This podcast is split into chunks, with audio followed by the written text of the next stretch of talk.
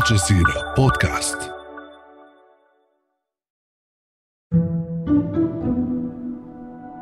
It's one of the most successful startups in the world. And for many young shoppers, it's become a household name Shein, the biggest new name in fast fashion. It's a Chinese company called Shein. This is a $100 billion online company. It was the number one shopping app in 56 countries. That overtook Amazon as the most downloaded shopping app in the iOS App Store.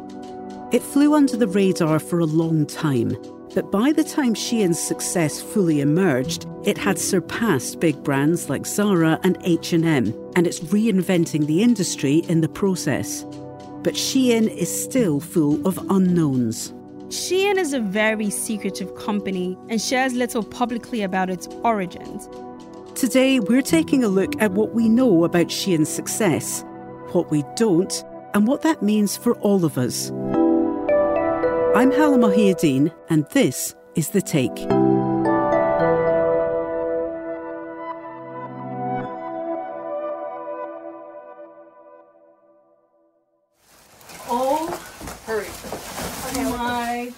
Gosh. Dude, I don't even know how I just try to open this. Come on, baby. If you type your favourite brand into YouTube or TikTok, you'll find many videos like these. Shoppers posting their hauls of packages and displaying the newest products they've bought, usually online. And at Shein, their money goes far. We are doing a $600 Shein haul. As you can tell, it's a huge package. I'm back at it again with a massive haul from Shein, man. You see the box? Shein always has a sale and always has coupons. I love it. I love this. 10 out of 10. Love. This is adorable for summer.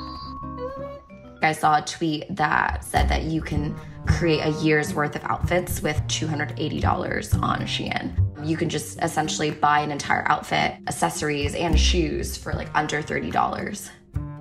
That's journalist Terry Nguyen from Dirt Newsletter. I am a reporter covering culture and entertainment at Dirt. And I was formerly covering consumerism and the internet at Vox. In Terry's reporting, she described herself as haunted by Shein. And if you've experienced ads for a certain item of clothing following you around from Facebook to Instagram to your internet ads, you'll know what she means. For Terry, the item haunting her most recently was an exercise dress, not just from Shein, but from many different brands. This exercise dress that originally was from, I think, this athleisure brand called Outdoor Voices, but I've seen so many replications of that from a variety of brands, and I've just kind of had to tell myself, no, there's too many exercise dresses in the world. I see them everywhere in New York. I can't buy one.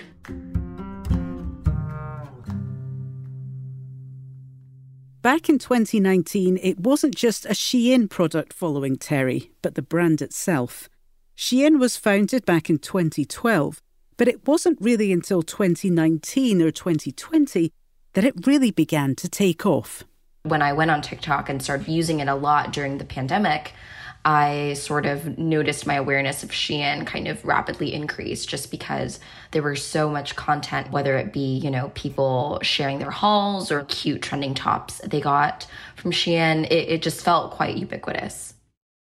Terry covers the consumer side of fast fashion, but we also wanted to hear about the supply. So we spoke to Professor Sheng Lu at the University of Delaware. I think I'm one of the very few economists working in a fashion department. I have to admit, I'm one of the very you know, least fashionable faculty. I probably need to take my colleagues' classes.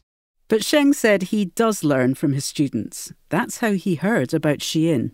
My students are now Generation Z and they shop a lot. And I just noticed, you know, maybe during the class break, and they, you know, check their iPhone, their iPad, and just visit an app called Shein.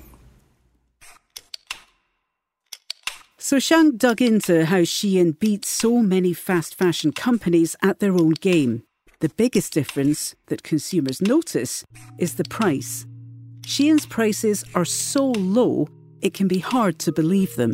Shein's price is 70 to 60 percentage lower than what Zara and H&M can offer to consumers. So this makes Shein very different, very different to me.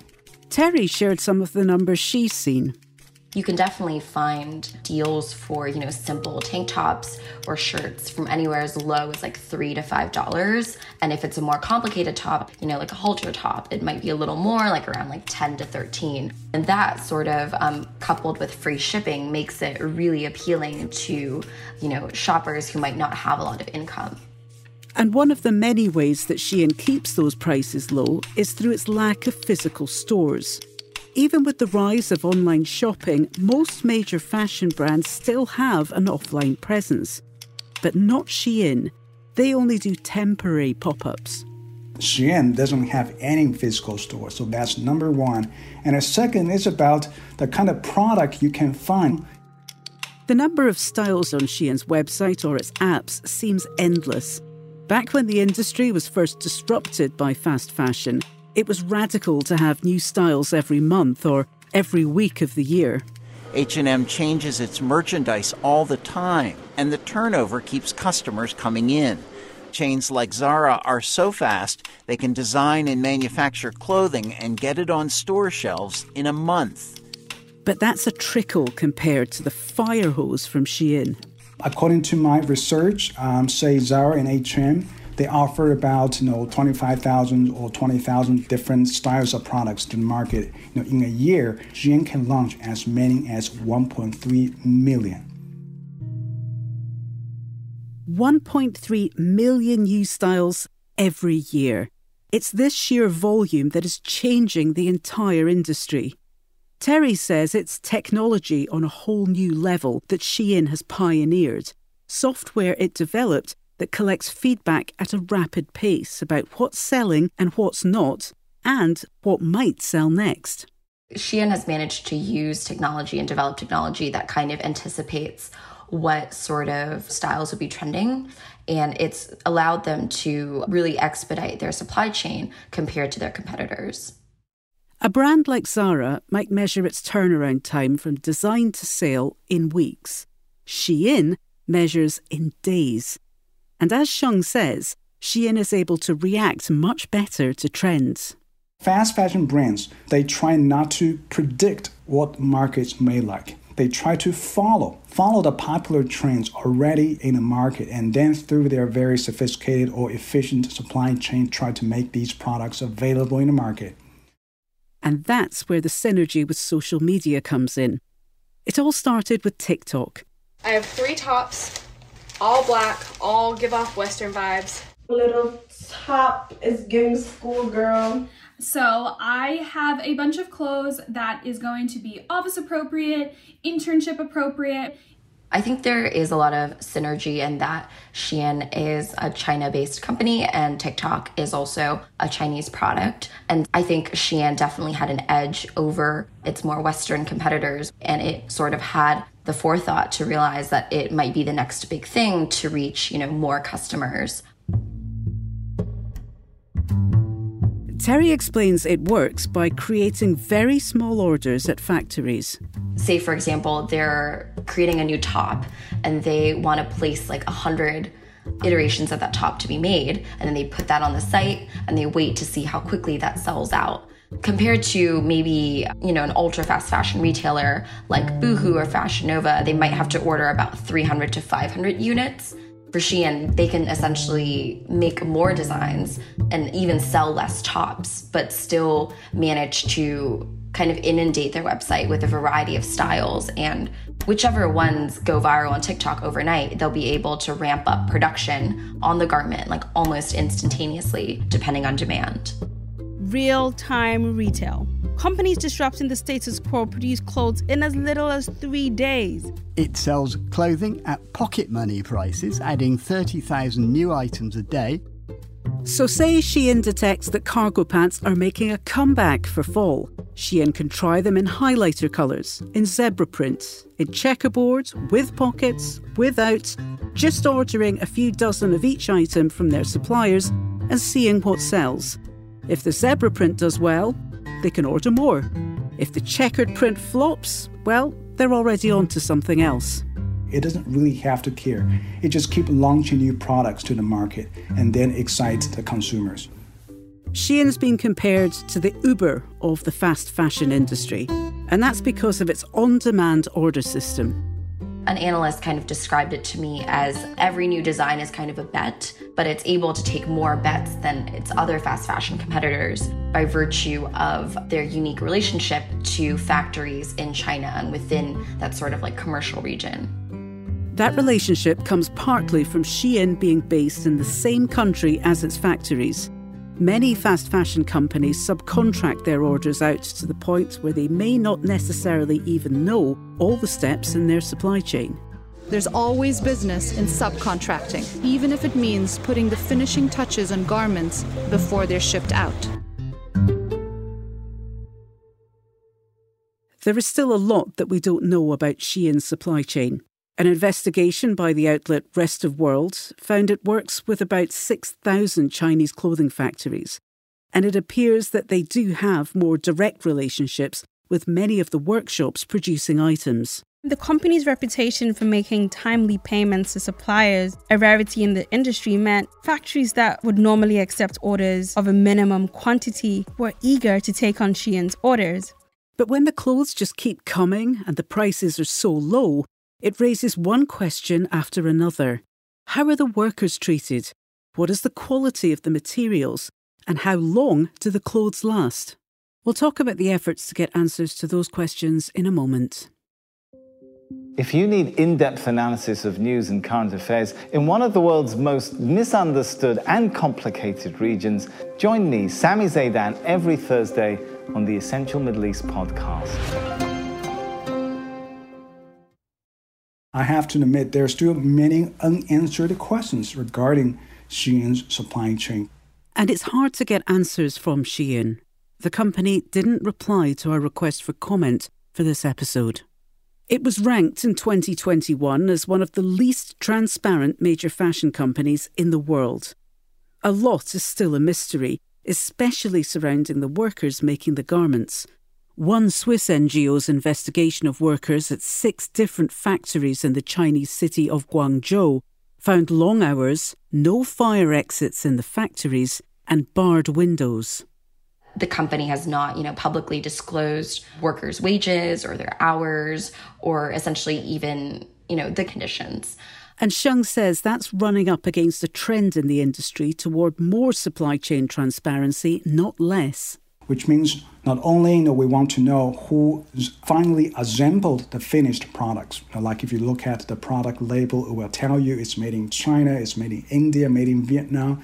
But that label only reflects the last stage of production, that is, you know, which country assembled the finished garments. But who made the fabrics? Okay, who made the yarn? Who made the fiber? This information is not available. That's a concern because much of the world's cotton comes from Xinjiang province in China, where human rights groups have uncovered evidence of forced labour. The US has targeted Xinjiang cotton for an import ban, but it's almost impossible to sort out where raw cotton comes from. So if Shein or any other brand is using it, it's easy to get lost in the supply chain. Sheng says some brands are trying to use new technology to make this information accessible. And I think Shein, you know, probably should also do the same. But I, I assume that, you know, to do that will be a lot more challenging because they're selling so many different kinds of products. So Shein has changed the game for fast fashion production. But what's happening now is also changing the habits of consumers, especially in the US. Americans buy about five times more clothing than they did back in 1980. And one study suggests we wear each item an average of, just listen to this, seven times. So now, if you can buy a year's worth of clothes for a few hundred dollars, for the people posting those new outfits on social media, it starts to redefine what a year's worth of clothes looks like. People wear clothes for just like two weeks and then just discard them. There's still a stigma associated with outfit repeating. You see some product and it's just garbage. You sort of fold it up and you think, yeah, you're going to wear it Saturday night to your party and then it's literally going to fall apart. So in the past, you know, I will wear clothing at least for like a half a year, you know, for example. But now I can really, you know, spend less than ten dollars to purchase two units of clothing, while I have to wear so many times. Right? I can probably simply change my lifestyle or ch- change my shopping behavior for clothing.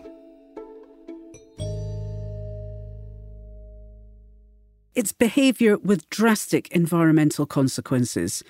Once you're done with that year's worth of clothes, where does it go? All fast fashion is more disposable by nature, but as Sheng said, Shein's business model takes it to another level.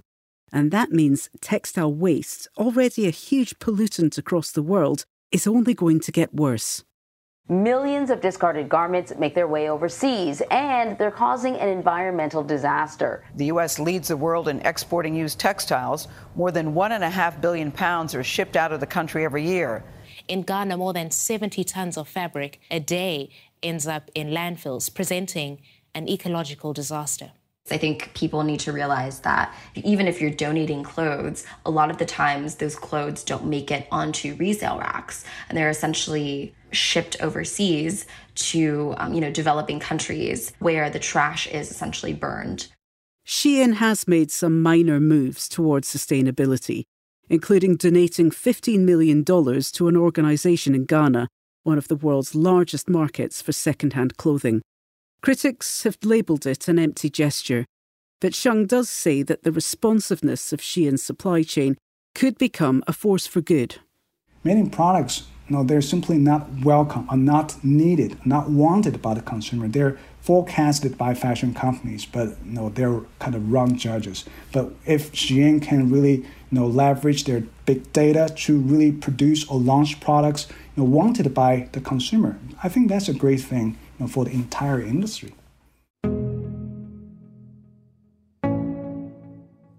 Among Sheng's fashion students at the university where he teaches, he said they're split on the company, and that reflects its polarizing place in the industry. Half of them are very excited about this company. They like, you know, all the different kind of choice they can find from the website or from their app. But also, uh, many students they're concerned about the environmental impact of Shein. When digging into the story behind Shein's success, it made Terry look at those ads in her social feeds a bit differently. Not just about the ethics behind the brand, but what is driving her choices in the first place. It kind of leads me to think more critically about the styles that I see and like why I choose certain types of clothes and whether that's manufactured, if it's a coincidence, or if it's part of this greater, you know, fast fashion machine that's just trying to get me to buy into whatever's trendy. And when forecasting the next trend, the question for all of us is what could disrupt Shein? Shein's price point speaks for itself, and it will be a very fierce competitor depending on who wants to emerge next. Because really, like, how much lower can you go? And that's the take. This episode was produced by Alexandra Locke with Chloe K. Lee, Ruby Zaman, Amy Walters, Negin Owliaei, and me, Halla Mohieddeen. Aya El Malek and Adam Abou-Gad are our engagement producers. Alex Roldan is our sound designer. Tim St. Clair mixed this episode. Ney Alvarez is Al Jazeera's head of audio. We'll be back.